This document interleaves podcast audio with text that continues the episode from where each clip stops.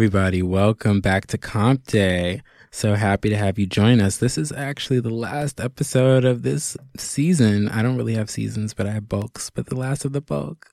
But we have a really good episode coming out, and it's about confrontation in the workplace. Basically, how to say what's good and still not lose your job.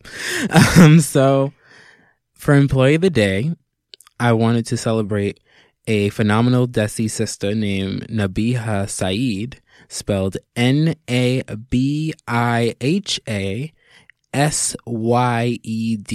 Syed. Nabiha, I might not be saying her name correctly, so I apologize for those who I'm not, I may be offending.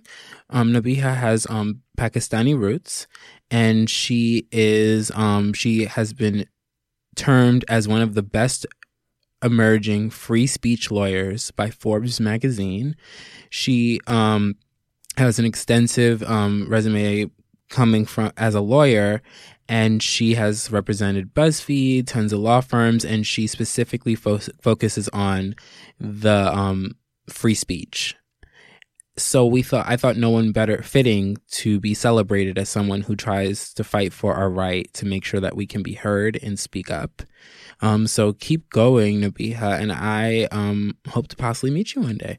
But great job. So I have two amazing humans with me.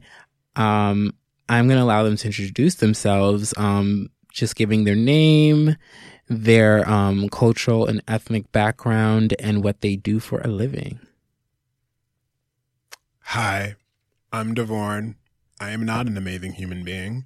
I am African and Tibegonian. Woo!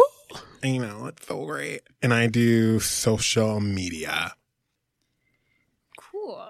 Hi, I'm Suhail Santana, and I am Puerto Rican. Yeah. New Yorker-ican. Hey. I am actually a poppin' human being, so that's who I am. And I am an event planner. I have these two lovely beings with me. I have worked with Suhail before, and she has really coached me through some of the craziest confrontations I've ever had in the workplace. And I now work with Devorn, and they're best friends. And I didn't know we would end up working together. I moved to a new job, and then Devorn just showed up like, "Hey, I'm Devorn." And I was like, "Oh, what's good?" And we became besties. So we're all like besties. They're closer individually to each other than I'm closer to them, but I still love them so much. And I'm so glad I've been celebrated with them in my life. You see, the Lord will do. Look at God. Look at what Look at him. He will hook you up. Won't he do it? Or she will hook you up. But to start this episode, we know that a lot of young professionals of color have a very difficult time in the workplace when confronted with conflict, just because we are a lot of us are stereotyped as either being too aggressive, dangerous in the workplace, too confrontational, actually, or we are dismissed. And it is a very big hot point for many people, and I thought that it was just important to really touch upon this and to just share our experiences. We're as expert as we can be, and we're going to just try our best to maybe make someone's reality a little better. And we have some questions from the outer community. We asked and we did receive. So we have some questions I'm going to share with Suhail and Devorn, and they're going to give kind of their take on each of the questions. But before we go into it, I think a main part of dealing with confrontation is knowing your communication style. And I'm going to ask, I'll start with Devorn, who is late. Devorn was hella late. First of all, bitch, you don't need to do all that. It's the usual. It's all right. I love her though. She's so good to me. She's so good to me. How dare you call me out? It's all right. You're on PC time. Thank you. I'm sure even though you been know about this, but it's all right. I love you. She be there for me. So, Devorn, how would you categorize your communication style? Yeah. I'm pretty open and direct. I'm also really sarcastic and bitchy. So that doesn't necessarily make for the best, or it didn't make for the best confrontation style when I had workplace issues when I was like younger. Obviously, as I've gotten older, I've learned to rein it in and be bitchy in professional terms. That's my communication style. Per my last email. I can see you already. Per my last email. For me, it's actually similar. I'm very direct. I've always been very, very direct. I fluff it up when I have to, when I'm trying to get my way, to be frank. But I am very much known, I have been known in all of my professional positions to be a very direct communicator.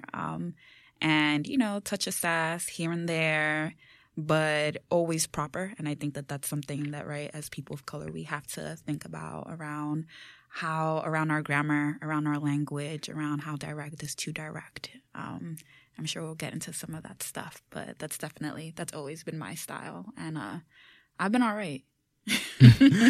I think you've done good for yourself. I've seen you navigate some situations, some people, and, you know, the viewers don't know because they can't see you. She's very gorgeous, but her eyes don't play when she is not playing with you.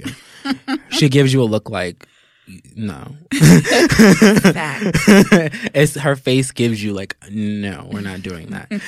Not today, not tomorrow, not ever. Ever. Thank you very much. And like Andre said before, like, we've been friends for like ever, and she's taught me like a lot of things about how to advocate for myself and do it in a way that isn't confrontational or like stereotypical, and I like really appreciate her for that. So she absolutely knows what she's talking about.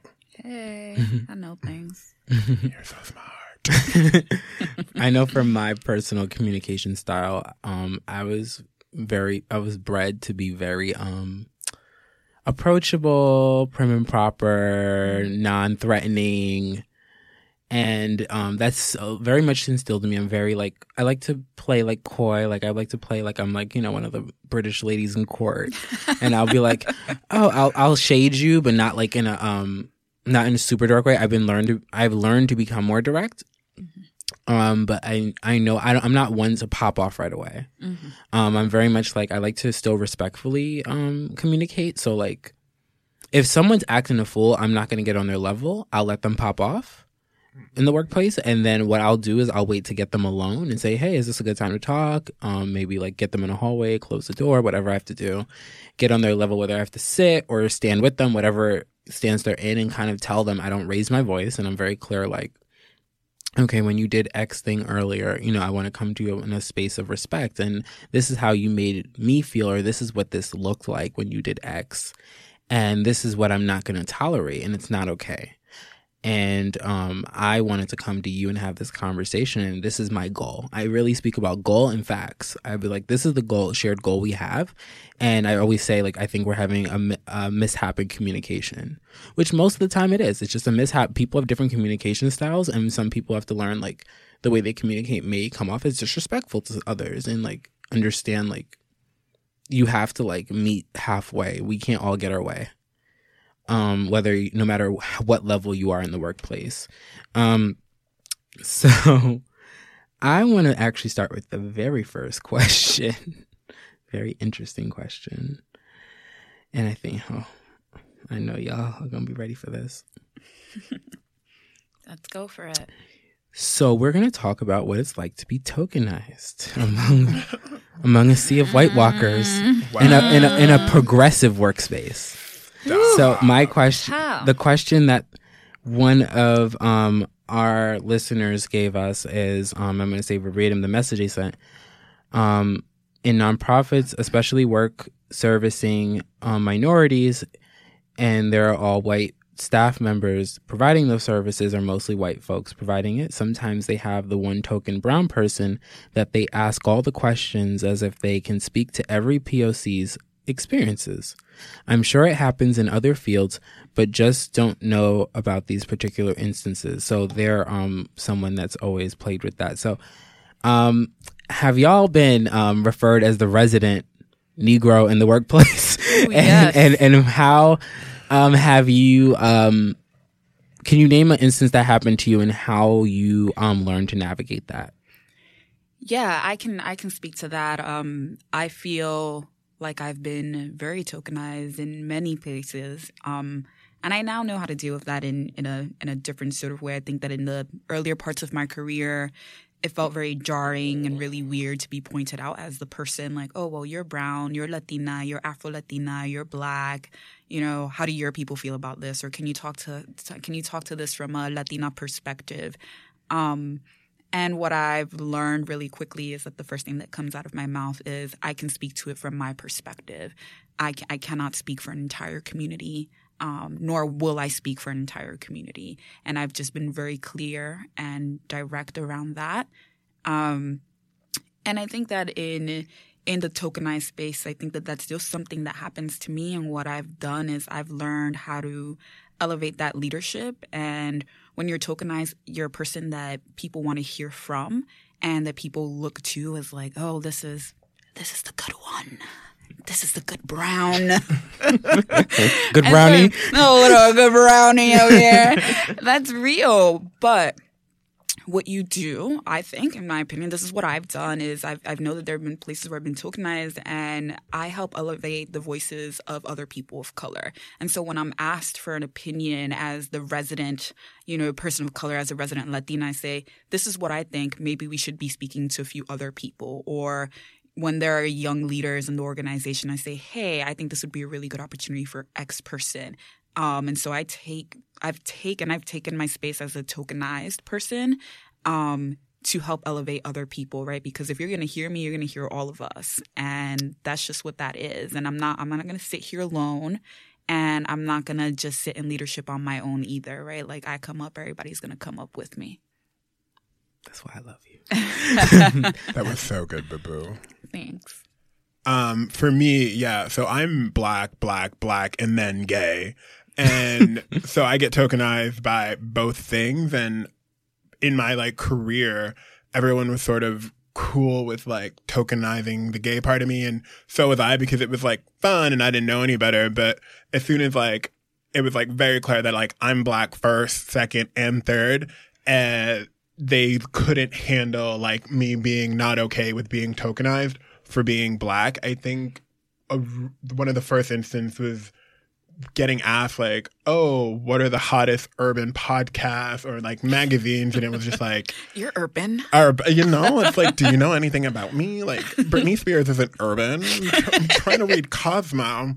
And so just having that like perception, and it's like, I don't know. And then, you know, my blackness was questioned at one point, and that felt like shit.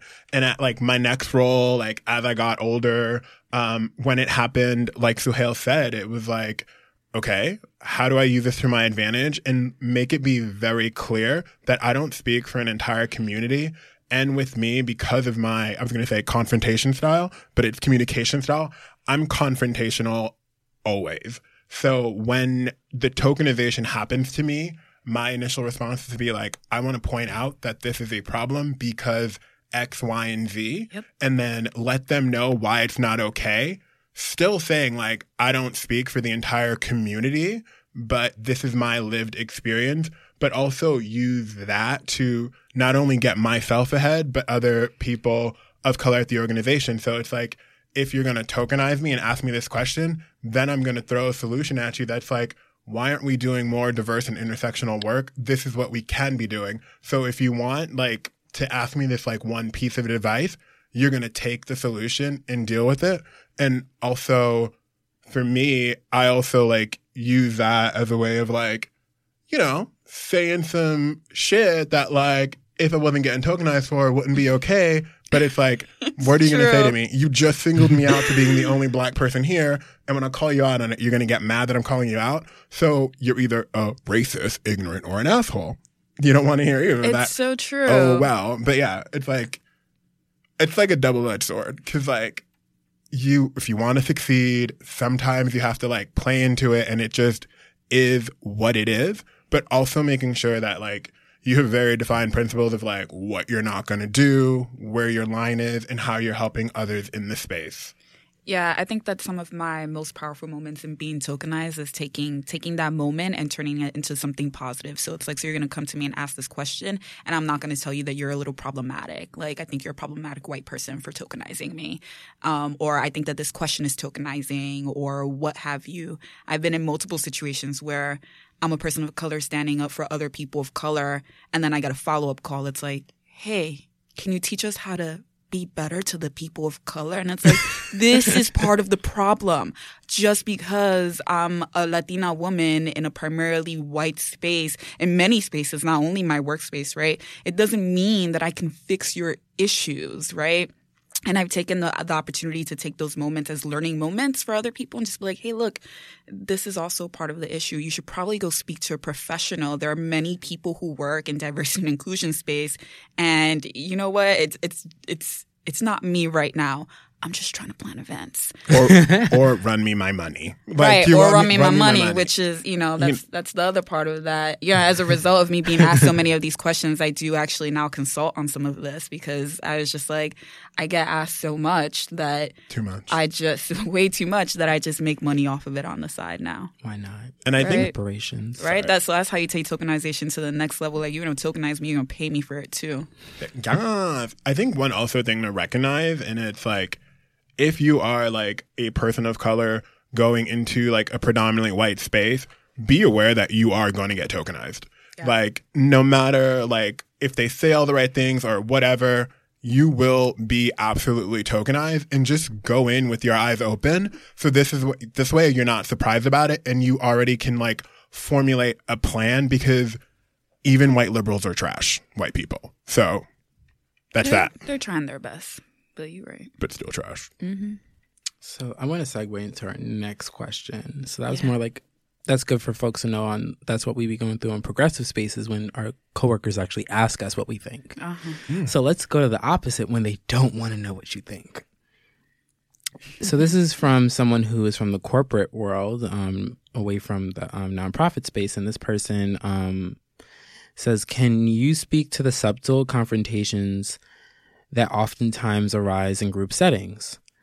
When I'm in meetings where the majority of people are white, cis, straight men, where what I say is either questioned before I can finish a thought, or only agreed to when a white guy repeats either verbatim or in summary of what I said. While this often happens to me, I see it happening more frequently to women, and the most to women of color. And this is from a man of color. Just want to clarify. It happened to me twice this week, and I witnessed it happen to 3 women in my job. Basically, it's mansplaining, though in this instance, it's minority and womansplaining. I've experienced this at 2 bulge bracket banks over my 6 years in the industry, and even working on a nonprofit auxiliary boards. Occasionally I call it out, almost always indirectly or through a quick joke. Most of the time I just let it go. Conference rooms in Midtown are not an easy place to call out this subtle confrontation, but it's unmistakable, and I would love to explore ways to change corporate culture. Yeah, that's a big one. And it's interesting. I think that there are many ways that can be tackled. I think that calling it out or calling it in is the primary way, and that's not always comfortable, but it doesn't go away if we don't take the power to make it go away. And when those situations become too uncomfortable, I think it's also okay to just pull people to the side and be like, "Hey, look, this thing that you said was not okay," or in whatever way it is that you want to communicate it. One of the things that I feel is really powerful, one of the things that I always remember when I'm walking into a room where I know I might be the only woman, I'm probably the only woman of color, or I might be the only person of color, is remembering that when I walk into a room, my ancestors walk in with me. And that you need to stand up for that, right? Like, we're in these spaces and we just can't – I can't tell you how many times I've shut down people who try to take my ideas. Like, we can't be about that. They've done this to us for far, far too long. And it's uncomfortable and it's hard, but our entire history has been uncomfortable and hard. So just take the step and do it and know that it's going to be hard and know that somebody's going to give you a side eye and be willing to take that risk. And if you're not willing to take that big risk yet, that's okay, right? Like, ease into it and start having those small conversations, or at the very minimum, check in with the other people in the room that you feel were also microaggressed or feel were looked over or not listened to, because that matters too. There's so much power in community, and we need to take that and we need to own it. That's my stance on it. Very good stance, girl. Appreciate you. I think it's definitely harder to do it in corporate settings because, you know, it's so easy for you to get like blackballed or get subtly shaded and like lose projects or whatever. But I think it's super important to speak up no matter what. There's that quote that says, "Speak even when your voice trembles." I think because someone else is bound to have the same thing happen to them, and they might not have the courage to do it. But if they can see like you speaking up, that can empower them to do it for the next time. And then it'll be more of you, like she said, in a community. I think ways that you can do it are just, you know, just saying it like again and repeating it when, you know, you hear someone else say your idea. You said, "That's great, but I also said that earlier," and just say it again, or you can take that person to the side. I know for me, I don't have a problem ever speaking up. And when I was in my like corporate job before, I would always just like speak my mind because I have to. Like, I belong in this room. Like, I'm here because like I belong. So I take that wherever I go. And I was like, I have important things to say and things that like they're not even thinking about because of my background and where I come from, and it's just as valid as this person. Also, you shouldn't let anyone silence your voice, especially when society is doing that for us already. The little victory that you can take for yourself, you absolutely should, and you shouldn't let anyone make you feel like you don't belong there. And again, if you don't feel comfortable like saying it directly in that instant at the meeting, you know, taking it to HR or asking your manager what's the best way to handle it, and getting advice from a mentor to help figure out that process can also be like really helpful and illuminating. And also, the last piece that I'll say is lean into white allies. And if you are privileged enough to like have to have one of those, I know that we don't always have white allies in our spaces, but if you have someone that you're comfortable with that you know might stick up for you, I can't tell you enough the power of white men. And, you know, I've had some friends of mine that are white men that have stood up for me when people weren't trying to hear me. And so leaning into them because that's what they're here for. At least if they say they're about it and they don't do those things and they're not actually about it, right? So lean into your peoples. I can definitely say I experienced that recently. I decided to join this committee. A good friend of mine, I'm going to shout her out because I love her so much, my boo, Bridget. She invited me to this committee to work for this organization to do like a diversity panel with them. Mm-hmm. And the panel went amazing. But within the process, I was the only person of color on the committee outside of the person leading the committee, but they weren't like involved in the everyday meetings. They were involved more on a macro level. Mm-hmm. So on the like, within the meetings, I remember my first meeting, I like mentioned like, oh, these are great ideas, but I just want to, I gave a suggestion, and I had this white woman on the committee kept like basically dismissing me. Mm. And there was one point I said like, well, what's different from what I said versus what you said? And I said in the middle of the meeting, and I was very clear, and she looked at me, I just stared at her, and she was just, I wrote your thing down, and said, I didn't ask you that question. I asked you a clear question. I asked you, what did I say that was different than what you said? And you keep creating an idea of what I'm saying that's not different. Mm. And then a lot of times, because if I said something, she at one point in an email chain when I gave like feedback, she wrote that I was being disrespectful to people on the emo chain. Mm. And then everyone said I wasn't. And then she said people are missing things in translation. So I agreed that I wasn't going to respond anymore to this email chain that she looked psychotic on. And if I printed it and published it, she would look crazy. But I'm not that form of petty, and I don't give a damn about her like that. Mm-hmm. But I told her in person. So I heard, I just want to address, hey, I was it was said that I was, disrespectful, and I want to make sure no one is disrespecting anyone, and I don't want anything lost in translation. So I want to give you an opportunity to speak up about this. That's not my intention, but let's clear the air. And she had nothing to say because she's a punk ass bitch. But but she had nothing to say. But it's nah, you think you an internet thug? Let me tell you, I'm a real one. Like, don't come for my money, don't come for me, don't come for anything. Facts. So, but then a lot of times my boo Bridget would have to, white woman explain to her what I would say, because she wasn't receiving anything I had to say. Mm. Even though I was the only person of color on a panel that had to do, I wasn't on the panel, we were planning for it, I'm the only person of color on this panel. I'm gay and I'm black, so I'm a double minority, and you don't want to hear what I have to say. Try. So she had to keep, representing me like she was my lawyer in the middle of meetings. And it was just you are hella disrespectful. But I really respect how Bridget really stood in the gap, and it wasn't something that had to be asked of her. She just jumped in, and she really supported me. She really explained things for me. She really did her best to use her privilege to help me. Mm-hmm. And I have another boo named Daniel, also supported me. There was an event, and I got dismissed out of nowhere because the person asked what I do for a living, and I explained, and it has to do with supporting, people of color, and they dismissed me immediately.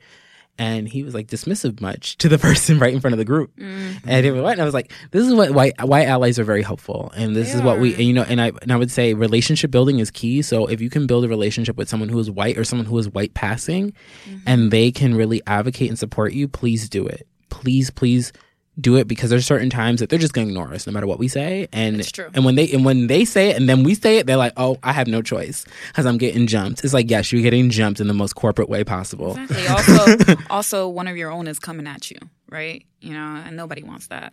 Mm-mm. So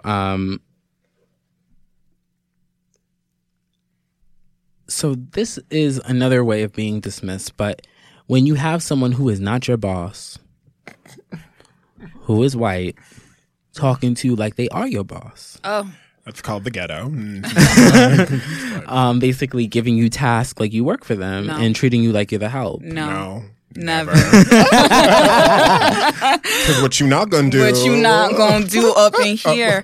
Listen, you know what? I've had people try to do that to me. I've had people who straight up asked me to do, let them in the building, print out registration stuff for them, print out random things, and I'm just no, oh, thanks for reaching out, that's not what I do. I'm not about that in any sort of way. I'm not about anyone who is in general, not about anyone who's not my manager asking me for things that have little to nothing to do with my job. I am certainly not about white women getting wild at work. Never. And at this point, whether it's at work or in other situations, most of the people that know me know that I'm not about that life. And if they don't know, they find out really quickly. Real quick. And I think that in these situations, it's really important to put your foot down. And to let people know why you're putting your foot down, that you're not the person that I report to. No, that's not my job. No, I'm busy. Or yes, but this is at the bottom of my priorities. I'll get to it next week. Do you know what I mean? I find every possible way to just be you're not important, and this is not a thing, and I'm not your house servant. That's not how this works. I think that there are some situations that are more difficult than others, and sometimes I'll just forward something to my manager and just be get your peoples. And I say just that. It also depends on the sort of relationship that you have with your manager. You don't have to say, quote, get your peoples, but you can say it in a professional way where it's hey, I'm not sure why this request came my way. I love that. Okay. I'm not sure. Can you help me understand? Right. This is very confusing. Really busy right now. Hope someone can take care of this. No, I like to let everyone know right off the back, I'm not the 1, 2, 3, or 4. So like, when I was like a receptionist and I would get these like wild requests, I'd be like, that's not in my job description. And then they would respond, you're a receptionist. And I was like, I know, but this isn't in my job description. So you might want to find an intern. I had him with that too. Right. Like an intern can do that. Like, yeah, let me forward you to this intern that got you. Yeah, exactly. It's like, and that's not to demean intern work at all. Interns are very, very important, but also like there are just certain things that interns are doing that management level folks are not doing and shouldn't be asked to do. Exactly. Right? If you wouldn't ask that of a white manager, why are you going to ask me to do it? Exactly. And I think that's the thing you have to like think about, especially coming from a white person. It's like, oh, are you just asking me this because whether it's consciously or subconsciously, you feel like you have this power because I'm a person of color when you know you're not my manager, that you shouldn't even be giving me requests. And now that I'm at like a higher level, because I'm not a receptionist anymore, but that's like great for people who are receptionists, like good for you. It's like I know the things that are my priorities, and if that is not a priority of mine, then it's like I don't pay it any mind. But like she said, if it's something that like maybe I can do, then it's at the very bottom of my priority list. And if sometimes I don't know how to handle it, yeah, I'll just like forward something to my manager and she'll just be like, why is this person giving you a request? Like, no. Or I can like make that decision myself and say, I'm not doing this because this has nothing to do with my role. I'm happy to help you find the correct person, but it's not me. I think there's a way you can advocate for yourself without being rude, but making sure you're not someone's little bitch. And that's just how you have to navigate, I think, as like a person of color in the workplace, because if you let people take advantage of you, they will and have no problem doing it no matter what. No mercy. So you have to be your champion, your defender, your advocate, and it's okay to say no, really. Absolutely. And I think that if you have folks who are working for you who are also people of color, I think it's really, really important to step in and step up for them too, because I think it's something that happens. A lot of this sort of stuff happened a lot to me when I was entry level, right? Like being an entry level person of color is extremely difficult because I think a lot of people are seeing you as the help. So, you know, if that's where you're at, step up for yourself and speak up for yourself.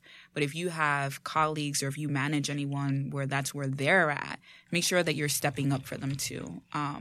Because none of us deserve to be walked all over. Like, we work hard for everything that we do, whether we're an intern, a receptionist, a manager, a director. So it applies the same regardless of where you are. I know. Oh, sorry, go ahead. No, yeah, and I think that, like, you make a really good point about, like, being an entry-level person of color. I knew when I started, I was just so happy to have, like, a fucking job. So I was like, okay, like, I'll do everything. This is how I prove myself. And it's, like, that is true to an extent. It's, like, yes, you should do work, like, outside of your role to, one, get that experience, and, two, show that you're a team player and you're capable. But be strategic in those choices. And no one, like... You worked your ass off to get whatever job it is at whatever level. So whatever that organization or person is, they're lucky to have you. Never think they're doing you. Never think they're doing you a favor. Like, no, you're doing them a favor. And if they can't see it, you go somewhere else. Like, don't waste your time in a place that you're not valued. And do not think, oh, my God, like, I don't have anything else. Like, they're doing me that. No, they're not. They're not. Because if you feel like used or manipulated at whatever role you're in, they don't care about you. You're just another number. And I think a lot of people forget sometimes they ask you for things because they don't even know how to do it. Because I know I had that experience when in my first job, and I had a wonderful boss who was white. I loved him. But there was some other white person I worked with who thought they were my boss. And that wasn't cool because some of the way they would speak to me was outrageous, or the email chains. Like, they would just write crazy emails to me with my boss CC trying to catch me on something I wasn't in trouble for. And then they'd be like, oh, I'm sorry. Yeah, you know you're sorry because you know I didn't do nothing wrong. But, like, I just had to be quiet on that one. I was like, he going to check you for me. Like, I'm not going to do this. Like, I got my dudes over here going to check you. Like, he knows I'm doing everything. We already had a convo. Like, he's going to talk to you about your wildness. But I remember there was one instance where I used to work in a shared workspace where, like, everyone's in the same room. And this individual had asked me for something, but I was doing other things, but they didn't tell me when they wanted it. So I said, okay, cool, I'll get to it, you know. Let's say like 10, 15 minutes barely passed. When I say I'm going to get to something, it means like, if you don't give me a deadline, I'm going to get it within the next 6 hours or right. end of day. So unless you tell me I need this right now, like that's not what was communicated. So then he started popping off at me in the middle of the room. No. And I just sat there like this. And everyone heard him and they felt bad for me. And I was just like this. I sat quiet. I was like, you know what? Usually I don't confront him. I wouldn't confront his ass. But I was like, I was going through something at that time. Mm. But I was going through something. And I was like, I don't have time for this shit. You said not today. So I was just not like, this is always, it's always, white people always trying me like when my brother went to jail. Every time someone tried me, someone always trying me on the wrong day. Like, I'd be good and they try me and I'm like, yo, you don't even know what I'm going through. I'm going through some nigga problems and you trying to fuck with me. Oh, God. Now I got to check your ass. So, because I don't have time for this. I need to get through it. So I legit was like, I waited like 15 minutes. I was like, I need to calm down. I went outside to the bathroom. I was like, I need to calm down because where I'm from, people slap people for that or cuss them out. Yo. So I'm gonna calm down because these people getting too brave because they're not used to getting their hands put on them or they're not used to getting cussed out. So I'm not gonna do that though because I'm grown and I don't do that. I haven't been doing that for a many long time and I'm not doing that. I'm not trying to lose my money. So I told this individual, I emailed them and said, hey, like, do you have a free moment to talk, you know? Because I'm like, I'm going to still be respectful. I'm going to teach. I'm going to model what respect looks like for you since you don't know. Aretha's going to show you. Okay. So I was like, can we talk? And we went in the hallway and I just told them like, look, I think we had a mishap and miscommunication. I understand this is the goal. I probably missed something. Because you said but you didn't explain that you wanted this at the moment. But what we can't do is you cannot speak to me in the way you spoke to me. Mm-hmm. That's never going to work for me ever again. Mm-hmm. And if you do it, we will revisit this conversation. But I think that there's a way to get what you want in the most supportive way. What we're not going to do is that, because I don't do no public embarrassment. Don't you ever. I don't do that. If I can handle anything in private, don't do it in public. Because if you do it in public, now I'm going to like tell you, don't you ever. Yeah. Because usually I might dismiss something that happens in private. I won't dismiss anything that happens in public. You can't. No. That's your reputation. I mean, I can recall two instances, once with an older white man and once with a younger white woman, where they came at me and they were just in my face, just speaking way too loud, being way too aggressive for my liking. And I've just immediately disengaged. Like, this is not, look, I grew up in the Bronx. This is not how we handle things. You ain't coming in my face and asking me to do something and being wild and think that I'm just going to be like, okay, that's not it. But I'm also not going to be, that Latina, right? Mm-hmm. And so each time I've just been like, I'm sorry, I can't work like this. Like, and I just walk away like, I'm sorry, your tone is off. I can't, I'm not going to do this. Like, I'm not going to do it. And in the instance with a younger white woman, I was just like, I don't understand what you want, but this is not going to work. People don't speak to me like this.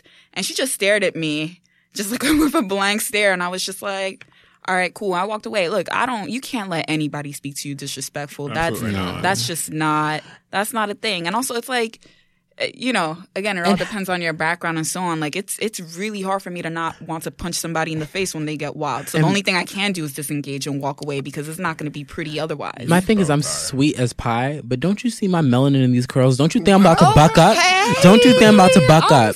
So, like, I think they get confused when you code switch all the time. And they're like, oh, you don't know. I don't talk like this. Right. Like, what you don't know is that this isn't my actual tone all the time, Becky. You guys are so much better than me.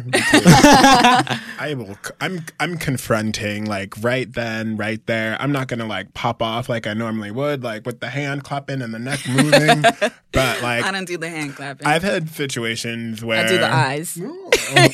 Where like I have had like some of my white bosses, coworkers who thought they were my bosses, say stuff to me, and I'm like, you're not going to speak to me like that, first of all. Mm-hmm. Second of all, if you need something from me, you can go back to your desk and ask again. Like, I shut that down right as it's happening. Like, it might not be the most polite, but it's, like, calm, and my words are, like, very pointed. But the things are happening, like, in that situation because I can keep a level head. And one of the things that I like to do if like I really can't handle it, or like if I've said my piece and they come back crying or whatever, I just say I'm emotionally unavailable at this time. I've done that. No, I've done that too. So that works. Like emotionally unavailable. Yep. Because no, I applaud you for taking it in the moment, because I just don't have that. I'm very good at de-escalating the moment, but to actually like take it head on in the moment, I need like 5 minutes, because I have anger problems. I have to check myself, and I can be medicated sometimes. No. So I need to go check myself in the corner and be like, let's lower my blood temperature. Let's think about Jesus, and let's get it together, because I'm about to lose my mind up in here. So, but I know we're gonna time is not on our side at this point. But I wanted to talk about boundaries as our last segment. Mm-hmm. And I know for me, like what we discussed too, I don't even let my father do this to me. I don't let people raise their voice at me, because my friendship group, we're all about love, and my best friend taught me that. Like, we're all about love and respect. Even if we disagree, we don't do certain things. Like, you don't curse at me. Don't raise your voice at me. You're not allowed to curse at me or raise your voice at me unless you're my grandma. Don't, and I love my grandma. She can do whatever she wants to me. I love her. That's respect. That's the OG. She can do whatever, because that's all out of love. Grandma's so beautiful anyway. Yeah, she is. But yeah, you can't curse at me. You can't raise your voice at me, and no name calling. And definitely do not put your hands anywhere near me. Oh, yeah. Because I feel like people have experienced that. It's like, don't put your hands anywhere near me. Don't touch my things. Don't lose your fingers. Like, I'll help you real quick. But but I just tell people, do not raise your voice. Like, even if they're a supervisor, I'm like, we're not doing that. Like, I'm not paid to do this. Like, you won't be doing that. But like, what would you say are your boundaries? And I know I share them, or even my boundary of like, after 8 o'clock, I'm dead. Like, don't contact me. I'm not there for you. Like, I'm not between 8 o'clock to 9 a.m. I'm like offline. Like, and I don't care what's happening, because I need to breathe and I need to live, because that's how you get mental illness problems, by trying to support people like you're the slave. People got insecurity issues and they think people supposed to work for them all the time. I got my boundaries, but those are mine. What are some of your boundaries? I have a lot of boundaries. I do. My biggest one is around not raising their voice at me. That's not a thing that I tolerate. It's also, again, it's only happened to me twice, and I've addressed that, and I think everyone else knows that that's just not a thing. Also, don't get wild with me in email. That's not a thing, because I'm going to forward that to your manager, you know, and I'm going to say what I have to say, and I'm going to CC your manager and their manager. Not even BCC. CC. Like, I'm going to CC so you can see, that I don't give a fuck. See where they fucked up, okay? I ain't playing these games. The work-life stuff, I also have some boundaries. It depends. I think for the most part, given what I do, sometimes I have to be accessible in the evening. But during the day, my biggest boundary at work that I think creates issues with folks is that I don't do meetings that are more than 30 minutes. And I often will only do 15-minute meetings, because we don't need to be talking about things that are not facts, updates, and things to do. It's my biggest one. I don't take meetings that are last minute. I don't care who you are. Like, I'm just not – no, I don't have that sort of time, and I'm not going to stay at work later because you decided on something last minute. That's not my problem. That's your problem. Those are some of my really, really big boundaries. I mean, I've had people who will miss a meeting or are, you know, show up to my meeting 15 minutes late and want to extend, and I'm like, no. Like, no, now you have 15 minutes of my time. What are we going to do with this? Like, we could do what you want, but if you want to have another meeting, it's not happening tomorrow or the next day. It's going to happen the day after that or next week. I'm really strict about those boundaries because time management is important. I manage multiple projects at the same time, multiple very large projects. And I will say that the folks who have the hardest time with that happen to be white folks. They're just like, wait, but... And I'm like, no. It's just a no. Like, I said what it is. You got to be super, super top level or my manager for me to be like, all right, cool, yeah, I'll do, you know, I'll take a meeting with you right now. Otherwise, it's a no. But the, like, being disrespectful in my face or being disrespectful via email is also absolutely no. Also, don't touch my fucking hair. No! Tell him. Yeah, don't touch my hair. People are wild. I've had people try to touch my hair, Andre. Can you believe this shit? And each time I'm like, I gotta do the swerve. Like, nah. Oh, your curls are so beautiful. I ain't for you. Get out. That's, I mean, I have to say that it's a really big boundary. I put my hair up in like a bun. I wrap my hair up when I do really big events because white people just trying to touch me. It's weird. It's fucking weird. They trying to fetishize you, girl. Just slap their fingers. It is a strange. You know, I work with a lot of middle-aged white folk. They don't know no better. Unfortunately, yet. They don't know no better. They don't know better. But we teach them. We teach them by doing that sort of. So about Devorn, we only got like a few minutes. I know. I was going to say that would have been a beautiful place to end, but you know I'm like narcissistic, so I know I'm trash. Anyway, I think I'm working on like defining like my boundaries and like what they are. I think the biggest one is obviously like respect. Like you have to respect me, and I'll respect you right back because I'm going to treat you the exact same way you treat me. I don't give a fuck who you are, and I think. I don't know if this is like a boundary or like more of like a motto for like a work-life balance. It's like everyone you work with is not your friend and does not need to know all your fucking business. Yes, keep your shit to yourself. Then your friends. Okay. Your friends are your friends. Like, yeah, trust no one. Your work friends. I trust y'all though. No, oh well, yeah. I mean, yeah they my work like, friends though. You know, but I don't trust no. But oh, but you call me your work friend, nigga? No, I'm sorry. The fuck? We were work friends first, and then we worked on it, and then we. That's really true. We were work friends too. Now we're real friends. I love you. I thought you were talking about me and you. I was like, bitch. No, yeah, that's it. It's like your work friends aren't necessarily real life friends. So just keep that like boundary. Like no matter how close you think you are, like. You don't need to share your whole entire business because that will at some point be held against you. Be careful. Yes. So people will come for you. Trust no bitch. That's why I don't tell people where I work. Yo, it's none of their damn business.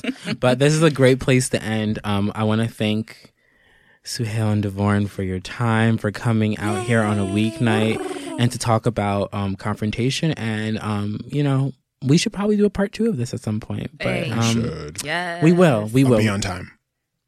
I blame the MTA. He won't. He's perpetually late. I've known him for 11 years. I'm later than him, 10. Actually. I'll be late. But okay. But thank you guys for everything. We're going to clock out. Bye. Bye.